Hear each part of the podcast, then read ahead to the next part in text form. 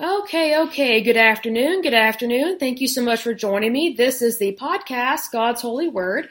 I'm your lovely host, Lesley Sullivan, and today is episode 93, and we are moving right along uh, with the book of Genesis. We are now going to look at chapter 7. We're going to start that. And again, I'm reading from the Leadership Bible. It is the NIV version, which of course is the New International Version, so it's a really good one. So let's go ahead and take a look here at Genesis chapter 7. So we're still talking about Noah and his family. So very important there. So just a little bit of a recap. Um, Noah had found favor in God's eyes, and so God wanted to save him um, from destruction. And so God gave him uh, basically commands and advice on how to survive this. And so God protected him. And so what's interesting is that Noah did everything that God said to do. And because of that, he was blessed even more. So it's very much important to do what God says, even when you don't completely understand it. It's very important to do what God says to do. So let's take a look here. This is Genesis chapter 7. It says here, The Lord then said to Noah, Go into the ark, you and your whole family, because I have found you righteous in this generation. Take with you seven pairs of every kind of clean animal, a male and its mate, meaning a female, okay? And one pair of every kind of unclean animal, a male and its mate, meaning a female, okay? And also seven pairs of every kind of bird, male and female, to keep their various kinds of life throughout the earth. Seven days from now, I will send rain on the earth for forty days and forty nights, and I will wipe from the face of the earth every living creature I have made. And Noah did all that the Lord commanded him. I find that very interesting because it doesn't say that Noah doubted him. It doesn't say anything that Noah talked back to him or said, hey, well, do I really need to have that many animals on the ark? And he, didn't go, well, Lord, can you explain to me really why you're doing this? And, you know, isn't there an easier way to do this? This just seems like a lot of work. Noah didn't do that. He didn't gripe. He didn't complain. It just says, and Noah did all that the Lord commanded him. I think that's a wonderful thing to do. Another thing I find very interesting is that says in verse 1, the Lord then said to Noah, so God is speaking to Noah. So if you think God doesn't speak to people, he very much does. It isn't just an Old Testament thing. God still speaks to us to this day, to our heart, to our mind, to our soul, and also through His holy word, because God's holy word is a living, breathing document. So don't ever sell the Bible short, because it, it can save you. It, it does every day. If you give it a chance, I should say. So in verse 1 it says, The Lord then said to Noah, so God is speaking directly to Noah, Go into the ark, you and your whole family, because I have found you righteous in this generation. So, you know, let me say this. Let's say you are in a town that you can't stand and you don't like the behavior. Just know that you don't have to go along with what they're saying or doing because God will find favor with you. He will find you to be righteous if you do the will of your Heavenly Father and He will get you out of that bad situation. So if anything, be like a Noah and just know that better days are ahead. So that's always a good thing. Moving on, it says, Noah was 600 years old when the flood waters came on the earth. And Noah and his sons and his wife and his sons' wives entered the ark to escape the waters of the flood. Pairs of clean and unclean animals of birds and of all creatures that move along the ground, male and female, not male and male, not female and female, okay? Male and female came to Noah and entered the ark as God had commanded Noah. And after the seven days, the flood waters came on the earth. In the six hundredth year of Noah's life, on the seventeenth day of the second month, on that day all the springs of the great deep burst forth, and the floodgates of the heavens were opened, and rain fell on the earth forty days and forty nights. On that very day Noah and his sons, Shem, Ham, and Japheth, together with his wife and the wives of his three sons, entered the ark.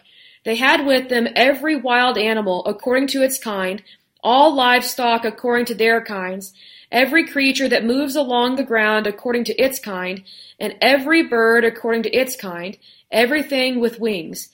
Pairs of all creatures that have the breath of life in them came to Noah and entered the ark. The animals going in were male and female, not male and male or female and female people. They were male and female because there's only two sexes, male and female. It's not transgender. It's not what's it called, binary or fluid, whatever those stupid words mean. There's only two sexes, male and female. It says here the animals uh, going in were male and female of every living thing as God had commanded Noah. Then the Lord shut him in. You know what's interesting about that verse? Where it says, Then the Lord shut him in. Sometimes I think people get really angry at God when He shuts them in a place or shuts them in, in a cycle of life that maybe, you know, they don't like. But what you need to understand is that sometimes God might be shutting you in to keep out the bad. And that is exactly what happened here with Noah and his family. Because think about the, the death and destruction that was taking place outside the ark. Like think about it. It rained for 40 days and for 40 nights. And just imagine the screaming, the yelling, the panicking of the people all around Noah. Just imagine that, like outside the ark, I should say. Like all the people that are evil and wicked, I guarantee you, they tried to get up in the ark. There's a reason why God told him to build that ark a certain way. It was not meant to be a passenger boat for a bunch of people. It was meant to save Noah, his family, and the animals that were on it. It was not meant to save the planet. It was meant to save Noah, his family, and the creatures on that ark from the planet. You know, what's interesting is that God saved Noah from the wickedness and the lawlessness of the planet, but he did so by shutting him up. And I don't mean like shutting his mouth, I mean like locking him away in an ark and kept him there for a while. I mean, just imagine being shut up with your your in-laws, um, your daughter-in-laws, um, your son-in-laws, whatever the case may be, and you you are locked in there for 40 days, if not longer. You know, because here's the thing: it rained for 40 days and for 40 nights, but after it stopped raining, they still could not exit the ark. They had to wait till the waters subsided because there was no dry ground. There was no land at all because it was just all water. So just imagine how tough that would have been for Noah and his family. And, all, and also, you, you are around all these animals and you are the caretakers for those animals. Like you're feeding them, you're cleaning up after them, all this stuff. Like just imagine living on a giant ship that is like living at a zoo 24 7. 24 7. I mean, because here's the thing. I guarantee you, not all those animals were, you know, went to bed at nine o'clock at night and all of them woke up at six in the morning.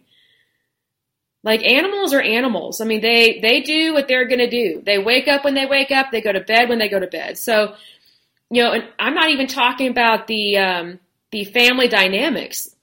I mean, if you're living with your relatives for that amount of time in a boat and you can't ever get away from people, just imagine, you know, if Dear Abby had been around that time, just imagine the Dear Abby letters she would have received. you know, so it, it's very interesting whenever, you know, whenever God removes you from a bad situation, sometimes it feels like He's punishing you, but He's not. He's guarding and protecting you from anything and everything that is bad, evil, and wicked. So that's very important to remember that, that God loves you so much.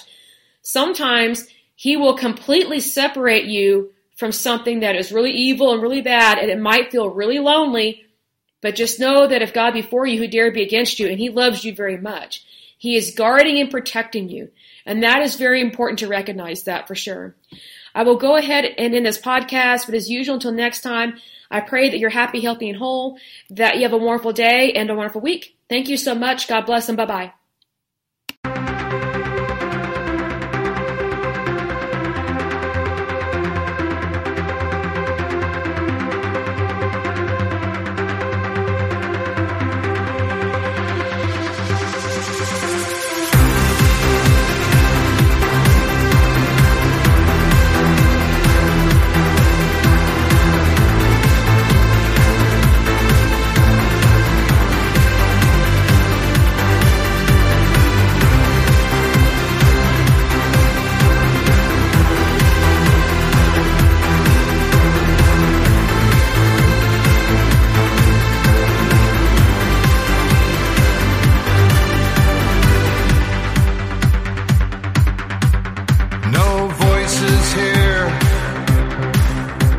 The small and fragile sphere.